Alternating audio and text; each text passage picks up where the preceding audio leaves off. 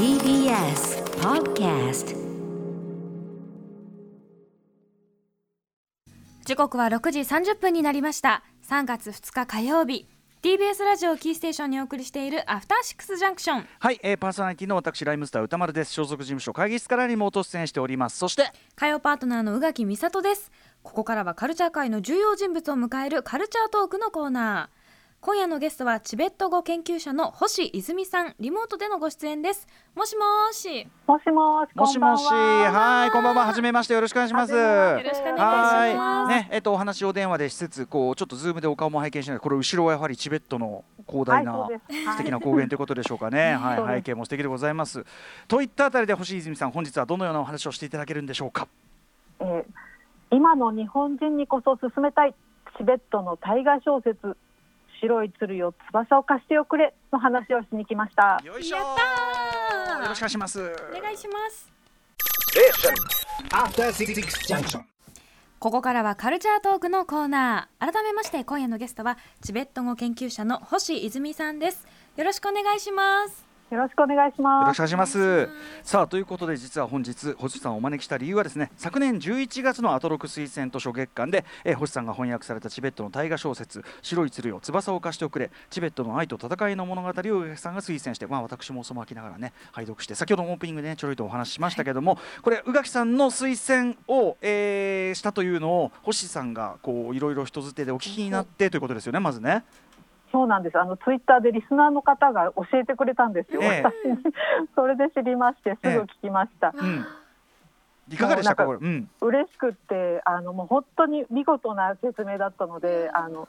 もう涙がポロポロこぼれるほどでしたうわー。本当感激してあの嬉しくてたまらなかった。本当ありがとうございます。いやそうそう星さんに言っていただくことも我々としてはね。妙利につけるというところでございます。これこの小説というのがやはりそのメディアとかであまり紹介される機会がそれまであんまりなかったということなんですか？そうなんですよ。いろいろチベット文学の紹介ずっとやってきたんですけど、うん。ラジオとかで取り上げられたのこれが初めてで本当に興奮しました。なるほどそうか。はい。ねでもこれ実際読んでみるとやっぱりその今日後ほどの話もつながるかもしれませんけどチベット文学っていうと馴染みのない人がねちょっとこう、うん。なんていうのちょっと構えちゃうっていうかこう敷居高いのかなって思っちゃうかもしれないけどめちゃめちゃ面白いんですよね。面白いんですよね。これあっという間なんですよ。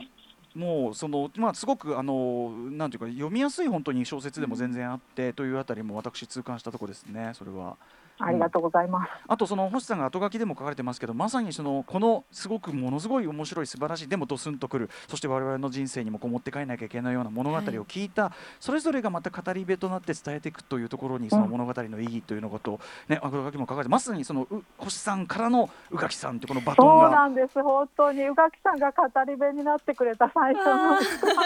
ありがとうございます。ねえ。なんかだからその改めてこのその後書き読むとあその星さんがすでにこの状況を予言されてるっていうのをね そこもなんかね熱くなったところなんですよでねも。なんか本当人に伝えたくなる作品ですよねこの物語自体が、ねえはいということでですね今日まあまさに宇垣さんがつないだ縁ということはありますぜひちょっと宇垣さん、はいあのよろしくお願いします。頑張りますパイセンよろしくお願いします。ということで、えー私からじゃあね、えー、と星泉さんのプロフィールご紹介させていただきます。えー星泉さん1967年生まれ。東京外国語大学アジア・アフリカ言語文化研究所教授でいらっしゃいます。チベット語研究の傍らチベットの文学や映画の紹介活動を行っています。実はこのチベットの映画シーンもなかなかちょっとお話を伺いたい、うん。えー主な翻訳書に、えーラシャムジャ雪を待つなど、えーあります、えーまた雑誌チベット文学と映画制作の現在セルニャの編集長も務めていらっしゃいます。ちなみにですね今ちょっとななんだなんだってね後ろであの 先週あのライブダイレクト来てくれたザ・オメデタズのレイトショーね流れてるんですけどこれなんでオメデタズ流れてるかというと星さんがなんかオメデタズははまっていただいたらしいじゃないですか。そうなんです。あの先週のライブ聞いてあのお二人のトーク聞いてもうすっかりハマっちゃって あれから YouTube のお気に入り登録もしちゃってずっと聞いてます。サンる。ズのリバーサイドとか。もねえ。いいですよねありがとう。いやこれは彼らも喜びますよ、うん、チベチベットから富山へ。ね、うんということで ありがとうございます。ではそんな、えー星さんが翻訳された小説こちらも私からご紹介させていただきまます。すえー白い鶴よ。翼を貸しておくれ。チベットの愛と戦いの物語は昨年10月、えー書士カンカン坊から発売された小説です1925年東チベットのニャロンという地にキリスト教伝道のために入った若きアメリカ人宣教師の夫婦。2人はチベットという異文化と対峙し不況では挫折しながらも医療活動と子育てを通じニャロンの人々と交流を深めていく。また後半は中国共産党の侵略を受けながら、えー、宣教宣教者夫婦の、えー、宣教者宣教人夫妻の子ポールと、えー、彼と兄弟のように育ったテンガという2人の青年が人間の尊厳をかけた戦いに身を投じていく様を描く。著者はチベット人医師で作家の、えー、ツェワン・イシェ・ベンパさん、うん、元の本は2017年にインドで出版されたもの。チベット語ではなく英語で書かれた小説ということです。はい、ねこの本改めてなんですけど私他者を尊重するということ人と共に生きるということいつからこんなに難しくなった？人の愚かさと強さを思うチベット大河小説と銘打たせていただいたんですけれども、うん、本当なんか大河ドラマ1年分を見たかのような情報量に匹敵する、はいね、内容だなって思いますし、うん、あとなんかそう新宗教ですとか人種とかそういうものを超えて双子のように育った兄弟のように育った主人公の2人のことを思うと、うん、その共闘と挫折と地獄のような未来のことを思うと本当に胸が痛いですしあの物語の後もねそうそれがまた続いてるんですよね。歴史の変転を考えるとさらに実は苛烈な、うん、まだ終わってないのっていうのがやっぱりその、だからこそ今読むべき本ですし、はい、そのそういったもので人を差別して分断することがもうどれだけ愚かで悲しいことかっていうのがすごくひしひしと伝わってくる作品だなっていうふうに思いました。うん、はい、というようなね、まあ、宇垣さん、えーと、説明もしていただいたんですけど、はい、星さん、えーと、今の日本人こそにこそ進めたいというふうにね先ほど CM 前もおっしゃっていただいたんですがこれ宇垣さんの今の紹介というか思いとやはり重なる部分というものということでよろしいんでしょうか？はい、まさにそこが本当にこの本を今翻訳する意味だなっていうふうに思ってあの訳す動機にもなったところですね。うんはいえーね、これやっぱりそのチベットっていうのはやっぱりさまざまな文化とこう接してきてっていうところで、うん、あのこの小説読むとやっぱりそのチベットまずチベットの近現代史っていうのかなそういうところもすごく浮かび上がってきますもんね。そうですね、うん、あの結構チベットってあのユーラシア大陸のど真ん中にあって、うん、でもすごくさまざまな民族と渡り合ってきた歴史があって、うんはい、まあ、多分辛いこともいっぱいあったんだと思うんですけどその中でどうやって異文化の人たちと付き合っていくかっていうことは仏教の精神とかとともに積み重ねてきたすごい経験がある人たちなんだなっていうのを、まあ、この小説の中にもすごくよく描かれているなって思いますね。ね宣教師が来てもなんか同じことを信じることはできないけどでも頑張ってねって、う ん、ね言えるあの懐の広さよあのほ他の神の、ね、に祈る場所は常にスペースはあるみたいなね。本当びっくりです、ね、すごい懐なんだよね。うんだからなんか異文化に触れる時の一つのこうねあのものすごくこう知的なアプローチっていうのも見れるし、うん、でも同時にやっぱりいろんな考え方の人もいて何かこうなんていうかないいところに平穏に収まってくれないのがやっぱ人のさねなんか差がというか。えー感じもあるし、ああとなんか後半で圧倒的なねその存在としてくるやっぱ中国共産党やっぱ共産主義というすごい強烈なその思想であり、えシステムでありという破壊がね、うん、なんだけどそこになんていうの感化されてというかねそこに救われた人のやっぱ気持ちとかも描いててそのフェアさってすごいですよね、ね、決してただの悪者として書いてなくて彼らには彼らの考え方があるっていうのを、まあ、正しいか正しくないかは別にせよ、うん、を描いているところもすごくまっとうというかまっすぐだなっていうふうに思いました。うん、さんそのあたりもいかがでしょうか？そのフェアそうですね。あのそうなんですよ。あの人民解放軍に入った極貧の農民のあの青年の生い立ちとかまですごい丁寧に描いてたり、あとそのチベットの中で復讐の復讐に次ぐ復讐っていうのが、チベットのちょっとまあ嫌な伝統の部分があってでそれの中で苦しんだ人たちが人が飛び出して共産党に拾ってもらって救われるっていう。でもそれでまた人民解放軍を連れてチベットに入ってくるんだけど、それはこのチベットを良くしようっていう理想に燃えていたりもして、うん、なかなか一筋縄ではいかないような、うん、あのこう我々があまり理解していなかった部分が克明に描かれてますよね。まさにですよね。はい。チベットの風習とかなんかそれこそ子供の遊びが結構やんちゃだなとか そういうところまでこう描かれてて あの、ね、なかなかイメージなかったところですから、まあ、知れる知れた部分でもありますしちょっと身近に感じますよね、あそこまでこうありありと鮮明に描いてあると。指切るの？みたいな、ね首切ってましたよね。えうんびっくりしちゃあの切り方の克明な描写といったらないですよね。あそこもでもそのねやんちゃな少年ということでは片付けられないある線を超えるのか超えないのかっていう、うん。これ世界中どこでもですよ、うん。そういうやんちゃな少年たちがその一線を越えるか越えないかの話めちゃめちゃあることだし、うん。あそこはだからすごく着地がねいい意味で乱暴に終わってよかったけど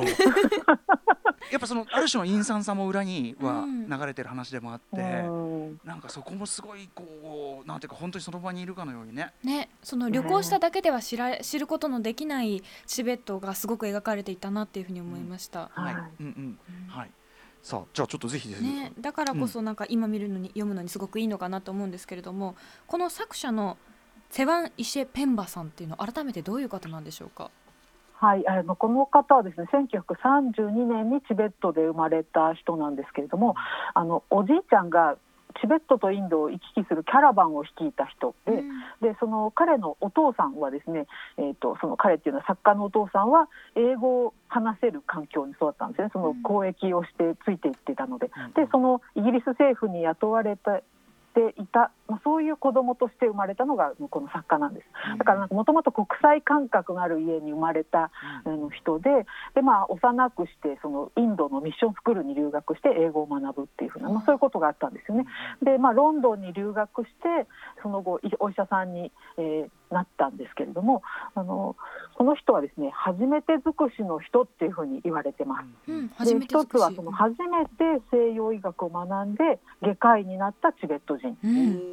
うん、初めてあのその、うん、お医者さんになった人あの西洋医学のチベット医学じゃなくて。うん、でもう一つはその初めて英語で小説を書いた人。あ書いたチベット人。英語で小説を書いたチベット人。そういう初めて尽くしの、まあ、そういう人ですね。お医者さんであり、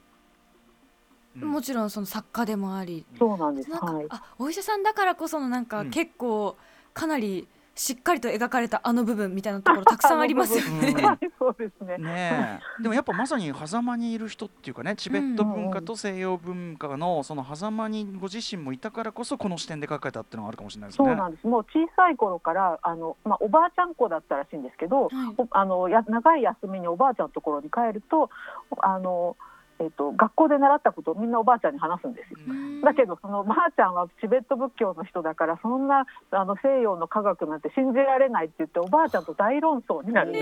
す。毎度毎度大論争をしてうんでまあそのあのばあちゃんを任すにはでもばあちゃんのにも一理あるってことをすごいあの彼は考えて、まあ、どうしたものかっていうのをもう小さい頃から、あのまあ、どっちにも理があるっていう風な感じを彼は小さい頃から、まあ、思思ってたみたいですね。うんでまたロンドン行くじゃないですか、はい。ロンドン行ったらあのえチベットってすごいとこだよねとかっていろいろ話して話してって言われるけれどももうその相手はそのイギリス人の人たちはすごく、うんあの凝り固まったチベットイメージっていうものがあって、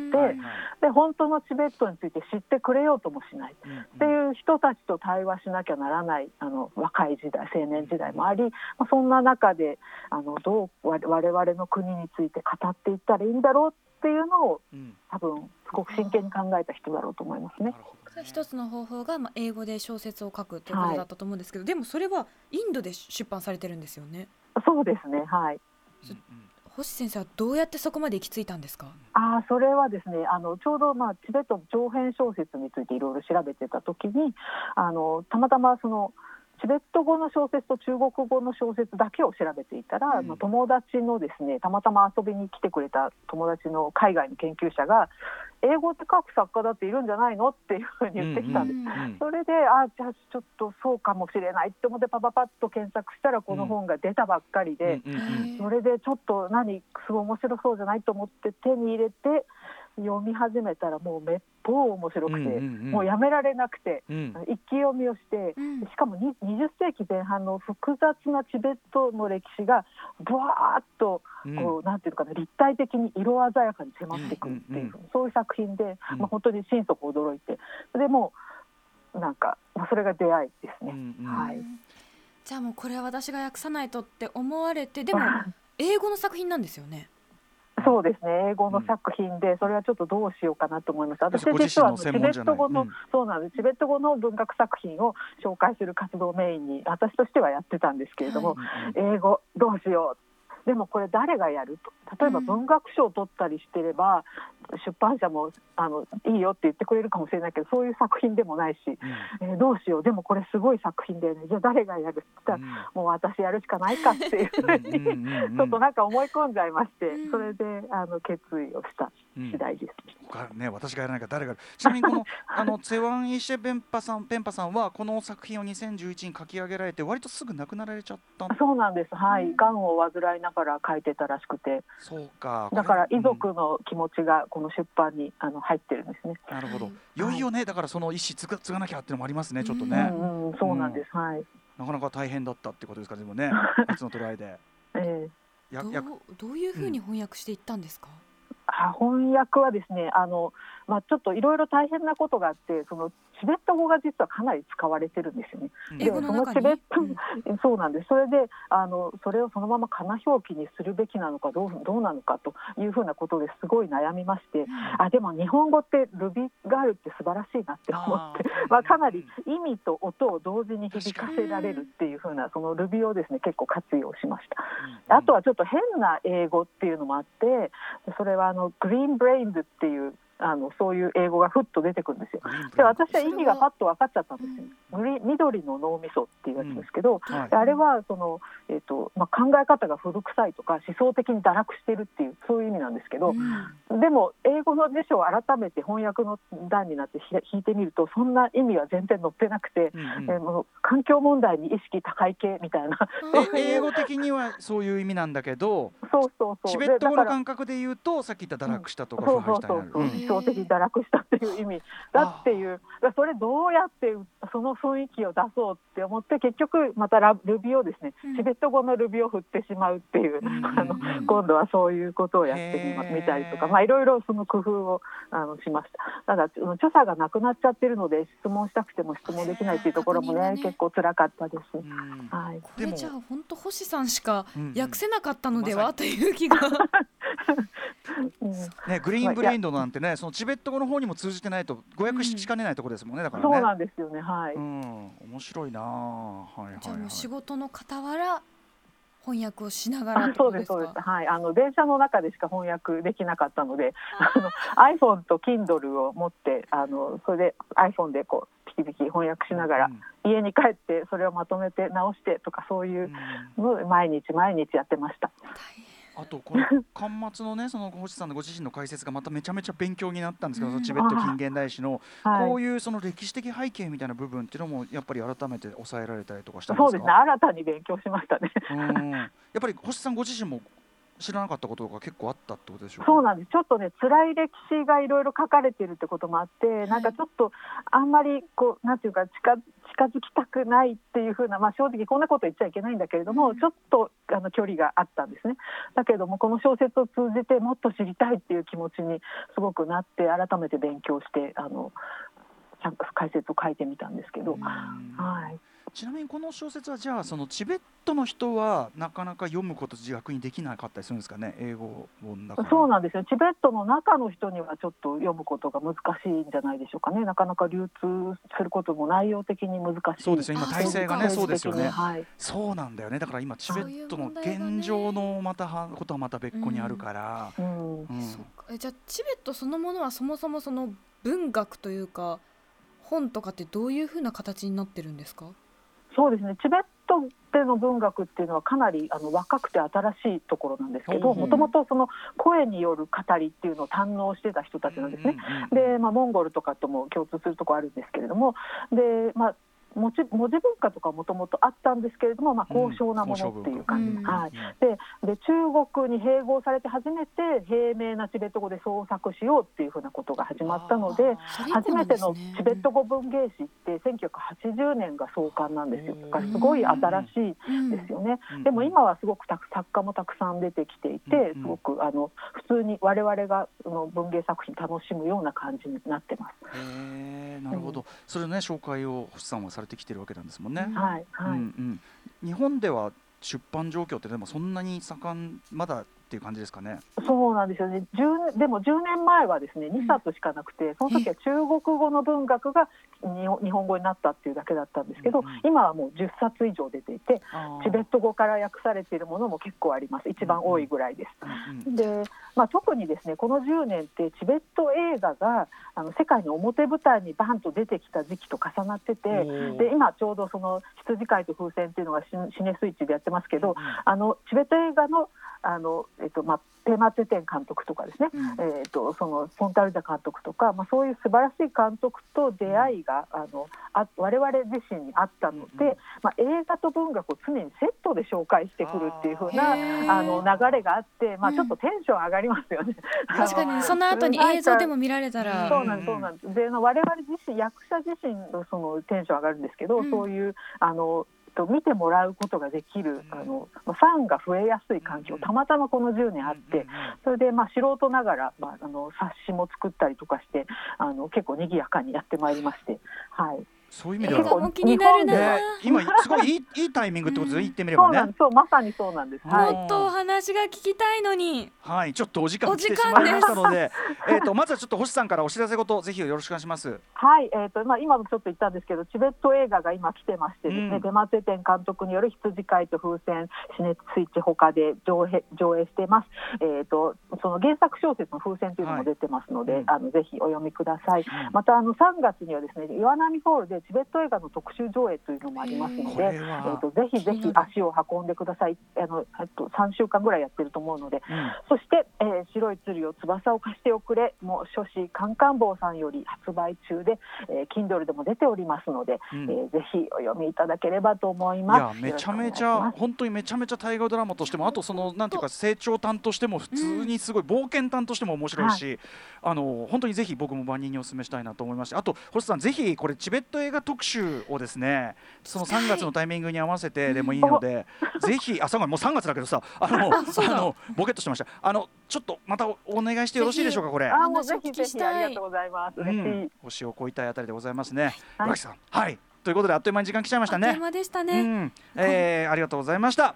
今夜のゲストありがとうごはチベットざいました語研究者の星泉さんでしたありがとうございあました。どうも。た。After Six Junction.